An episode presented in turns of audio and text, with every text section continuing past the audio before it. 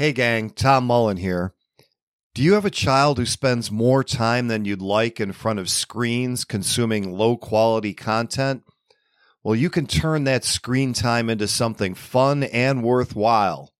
I'm talking about Mini Coders, an educational game based platform including companion apps made for kids with video tutorials, virtual assistant, and games where kids learn coding skills while they play in the Roblox metaverse, all under the safety and guidance of a virtual assistant and in game tutors.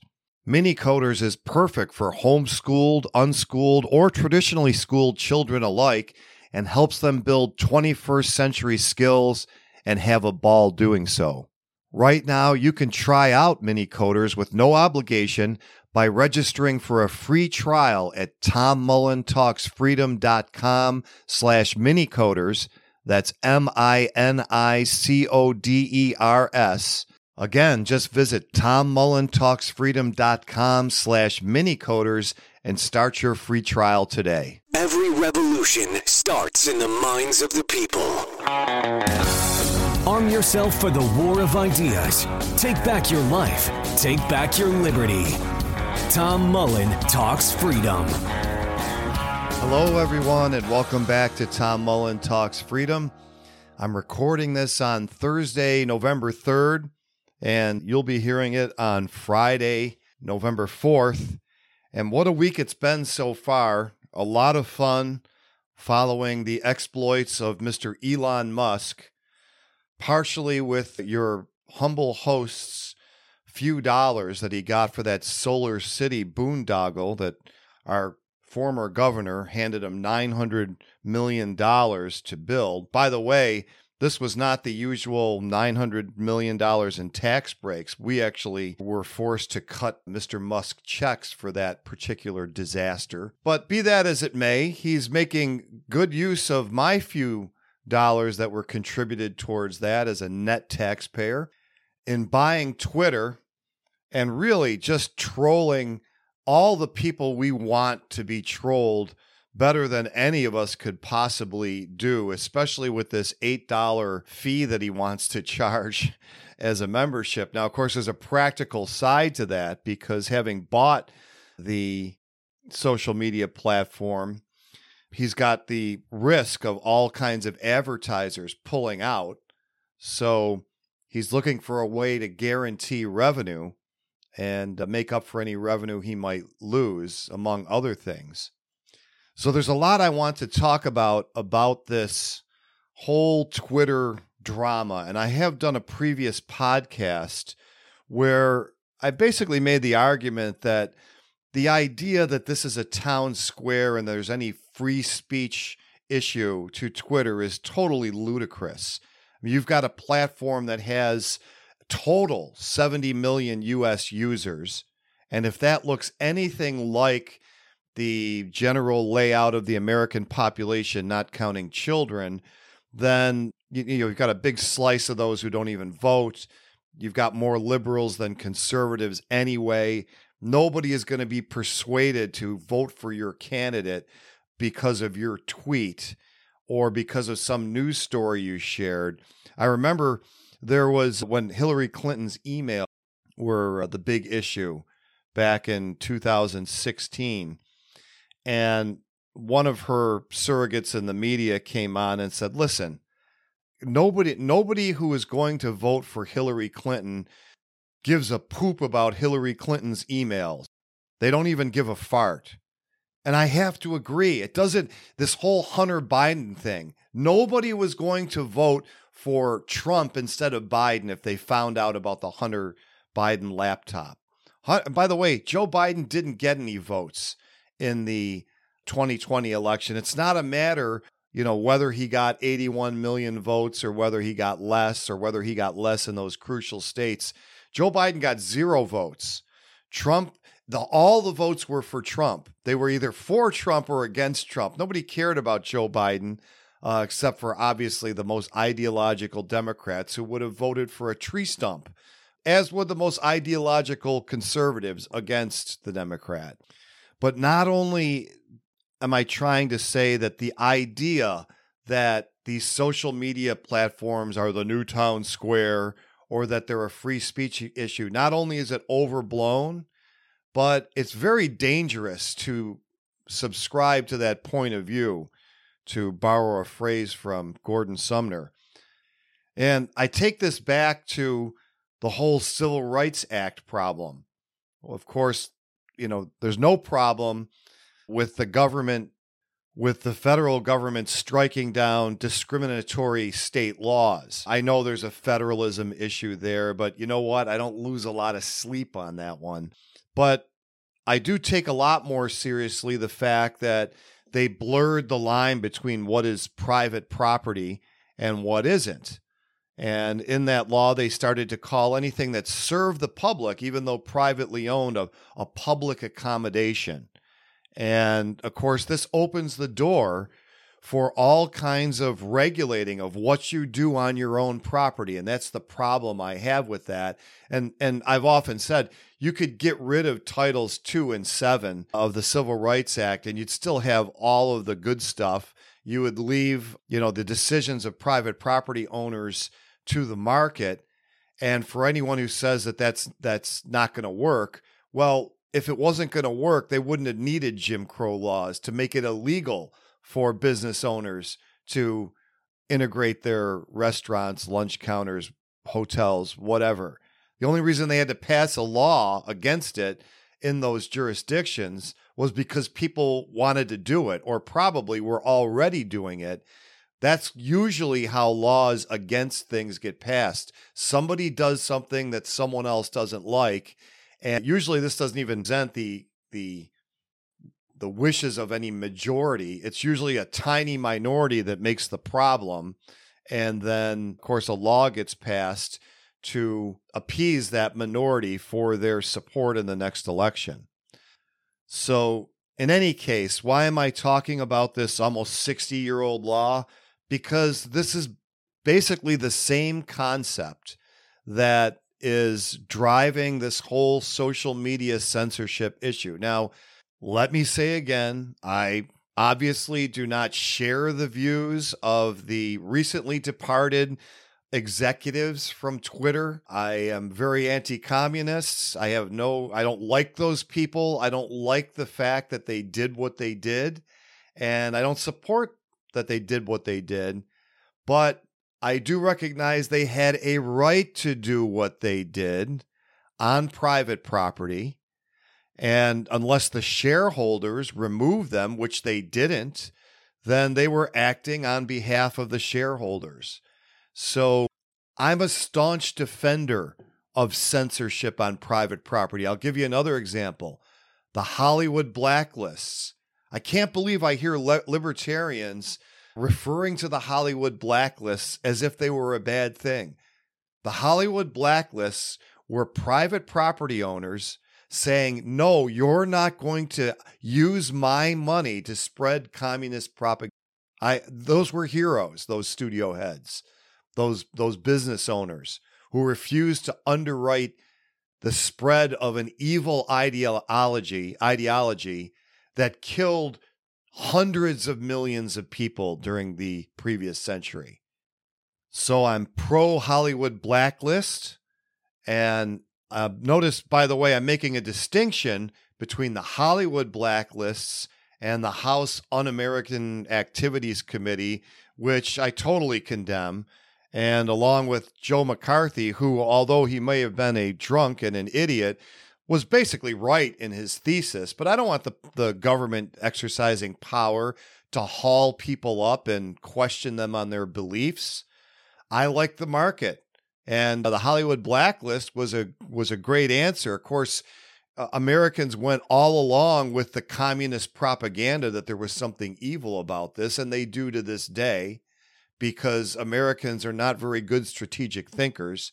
And I'll I'll say that about every libertarian that is looking for any power of the government to be brought to bear on social media for censoring conservatives or me or anybody else. Now, the immediate reaction I know from some libertarians would be to say, ah, but they were working with the government, and we're going to find out they were working pretty closely with the intelligence agencies. I think we already have found that out to some extent, and we're going to see more about that. And that they were taking orders in some cases from the government.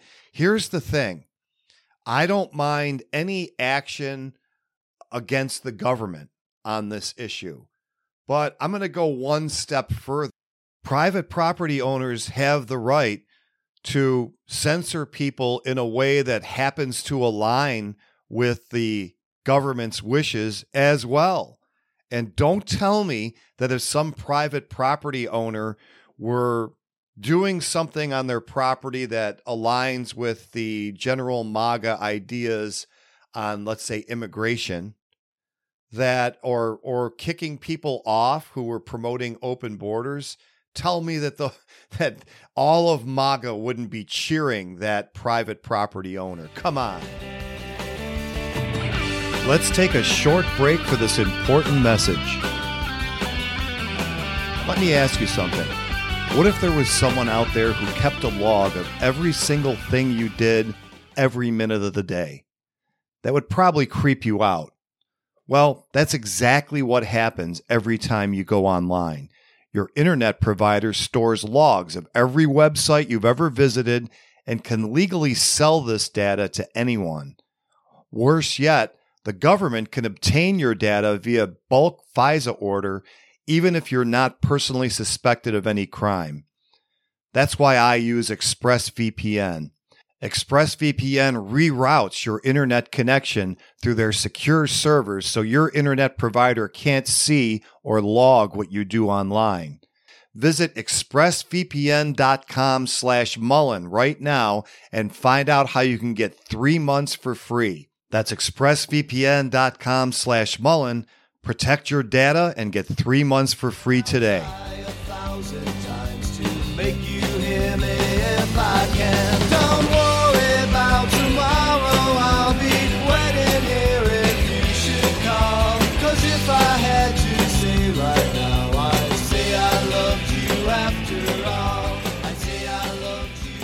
So you know, again, now the next answer will be, oh, but they were coerced. They were hauled up in front of Congress and yelled at for for not censoring so-called misinformation more. If they were co- coerced in any way, then again, this is an issue to take up with the government to strip the government of power. I don't think Mark Zuckerberg felt coerced. I felt like when he was yelled at by Congress, it was more like, oh, yeah, I've got to do better. I agree with you completely. Now, I could be wrong, but in, in either case, there is no cause for action against the private property owners. The only cause for action would be against the government. And if there was a huge push to strip the power of the government or prohibit the government from even talking to social media companies, hey, I'm all for that. But nobody's talking about that. They're all talking about going after the private sector, which is what always happens. So I think just libertarians are totally backwards on this. They're to- they've totally been bamboozled, and here's how they're being maneuvered. If it becomes established that social media platforms are a free speech issue, well, that means private property not only can be regulated for you know not harassing no sexual harassment and and accommodating people in wheelchairs and all the things that we already object to about government interference and how you run your business well now it's going to be we can regulate what is said in the workplace. I'm telling you that that's where this is going. And if you don't see that then you, you you've really got to take a step back and and and stop shouting for a minute and say, wait a minute, maybe I'm I'm being maneuvered here. And I'm not necessarily saying that there's 12 guys in a room, you know, with this grand, you know, four level chess plot to do this. I'm saying that's where this is going to go. Because the people who hate private property, who hate the free market, who believe every aspect of your life should be regulated will point to this and say, well, look, we we've already established social media companies uh, have to regulate speech, disinformation, allow all kinds of opinions to be said. Well, the next step is going to be every kind of business.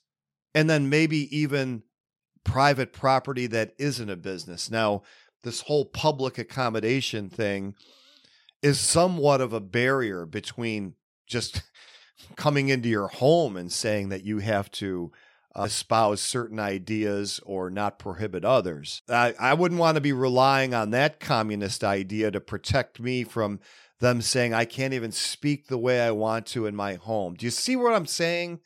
Do you see what you're missing here when you you know join the mob with your lit torch and pitchfork saying free speech about Twitter?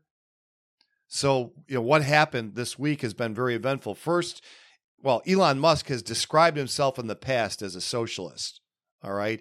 And my best read on him is that he's kind of a civil libertarian liberal.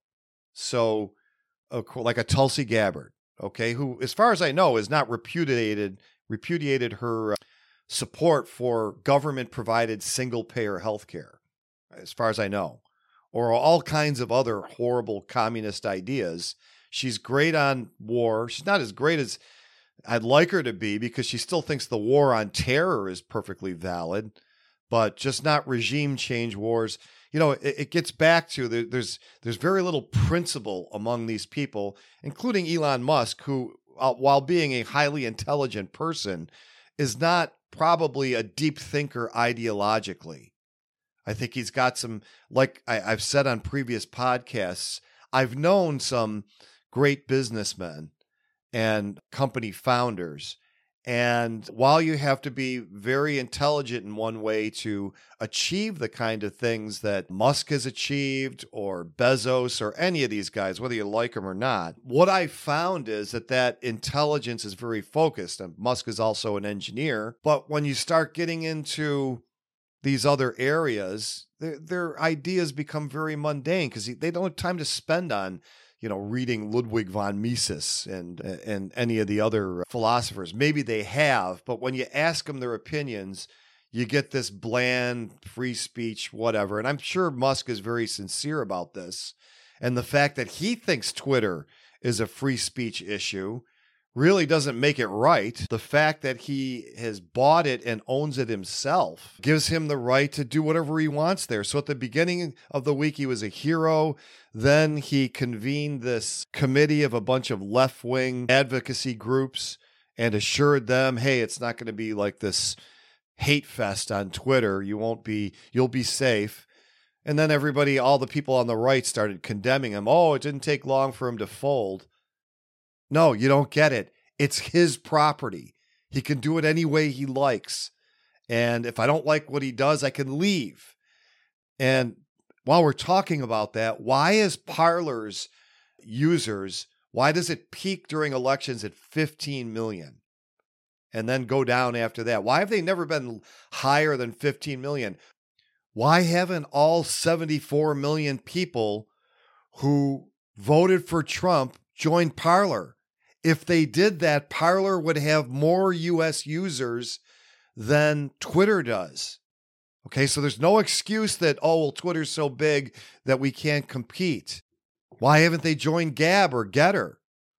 Doing that would make, if every Trump voter, assuming there were 74 million of them, just the voters, not even the people who agree but didn't vote or whatever, if just those 74 million joined Gettr Gab, and Parler, then all three platforms would be bigger than Twitter for US users. It would have more US users than Twitter right now. So there is no there wouldn't be any free speech issue even if Twitter was the only social media platform because it's privately owned, but there there isn't even a practical problem here with competing with Twitter.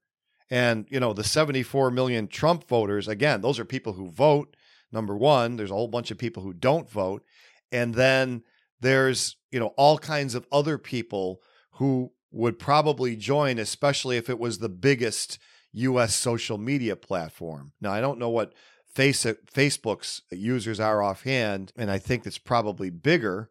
But you know, Facebook also includes all kinds of people who aren't even eligible to vote. As to, I mean, Twitter probably does, too, but all the focus has been on Twitter, and that's where I want to stay. So it, it just kind of infuriates me that there, there is an available market solution. It's standing right in front of everybody, and they would rather call in the government. And this even includes some libertarians. It's just horrible. And this is the way the government grows. Okay. They get some I- issue and everybody starts screaming about it. And then you get a precedent. And then your hotel goes out of business because you can't afford to put in a wheelchair ramp. Or you get sued by somebody for discrimination when absolutely you weren't doing it, but you weren't complying with some government quota or regulation. See, this is how it works.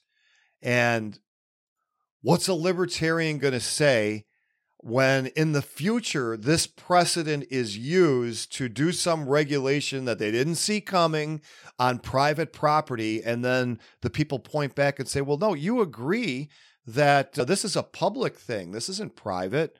See, we've established that you know there there isn't a clear line between private property and public property. You follow me? Let me give you another scenario. So you've got a huge website where like my own, you've got your own writing, or let's say like Lew Rockwell's, where he has all these different writers coming in. And of course, this is skewed very libertarian. It says anti state, anti war, pro market. And what if they they came to him and said, "You know what? You're serving the public. So you've got to give equal time to people with a pro state, pro war, anti market message." Well, no one's saying that. You say nobody's calling for that now. Well, once you establish that you know the internet is the public square and if you're serving the public that you have to grant equal time to all these different views and you blurred the line between private property and public property of course they could go there and of course they want to go there are they thinking about that now well, of course, some people are. We already had the fairness doctrine on radio, and it was getting rid of that that allowed talk radio, conservative talk radio, to flourish. Okay, so it's not hard to see these precedents. Uh, you know, I don't consider myself a great strategic thinker like some of the captains of industry, but this is obvious to me, so it should be obvious to you. Let's take a short break for this important message. Friends, if you're enjoying the content here on Tom Mullen Talks Freedom, you can support my efforts here a couple of ways at tommullentalksfreedom.com slash support. You can join my Patreon for as little as $3 per month and get machine transcripts to every episode and access to my members only MeWe group while all access patrons also get my paid subscriber only articles and videos. Or you can become a VIP patron to get all of that, plus access to all of my online courses and a signed copy of the Tom Mullen book of your choice. Now, if you prefer Substack, I also post my paid subscriber only content there. Find links to all the ways you can support the show at tommullentalksfreedom.com slash support. That's tommullentalksfreedom.com slash support. Become a supporter of Tom Mullen Talks Freedom today. And now let's get back to our episode. How could I think about love with a girl like you? A girl like you. With a girl like you. A girl like you. With a girl like you. allow it to be established that the internet or, or social media platforms are the new public square, especially social privately owned social media platforms. And someday that's where we're going to be. So Elon Musk, the at one time self described socialist. By the way, just one more word on the ideological thing. So he said he was a socialist at one point. Not too long ago, I think it might have been earlier this year or late last year, he held a town hall put on by Wall Street Journal where he basically said, I don't think that the government does a very good job employing capital. So we shouldn't be directing capital toward the government. I think that this was his answer against Biden's Build Back Better thing, boondoggle. So, of course, that's an anti socialist. You couldn't get more anti socialist than that statement that capital should not be directed towards the government because the private sector makes more efficient use of it. You, that's the opposite of socialism. What I'm saying is, I, you know, either he's just a troll, which he is very good at trolling, or doesn't care, or he's just doesn't think about these things really deeply because maybe he's running three or four different humongous companies, including Tesla, SpaceX, and now Twitter. So I'm all for him buying it. I'm all for him doing whatever he wants with it. Whether he wants to ban communists, ban conservatives, ban libertarians. Nobody ever bans libertarians because we're too few in number to uh, really make a difference. But whatever he wants to do, or, or ban nobody, or allow hate speech, or not allow hate speech, I really don't like that expression, but my point is he owns it. It's like your house. Okay. I don't consider serving the public some kind of blurry line that uh, between private property and public accommodation. No, I think you can do anything you want on your own property. And if there are laws and precedents and court cases that say you can't, well, I don't agree with those. And I don't think any libertarian should. And if you believe in private property, you should recognize that all of these efforts to blur the line are all initiated by communists. You know, you're on the wrong team when you're out there saying things like the social media platforms are the new public square. No, they're not. And even if they do things the government likes, they're still not the public square. So, in closing, I'll say I am pro private property owners' rights to ban conservatives, ban libertarians, ban communists, ban democratic socialists, ban anybody they want, allow anybody they want, make whatever rules they want on their own property. And let me give one more hat tip to the great heroes of the 1940s and 50s who initiated the Hollywood blacklists and wouldn't allow communists to use their money to spread their evil message.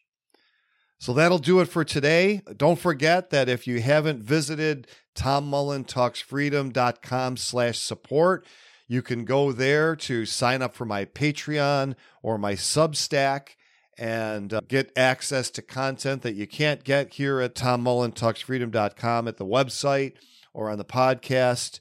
And I appreciate everybody who's joined. I'm still getting new members every week. It surprises the heck out of me. I guess, you know, build it and they will come, supposedly. So I haven't done a heck of a lot of promotion, but people are still coming in. So thank you to all the new members.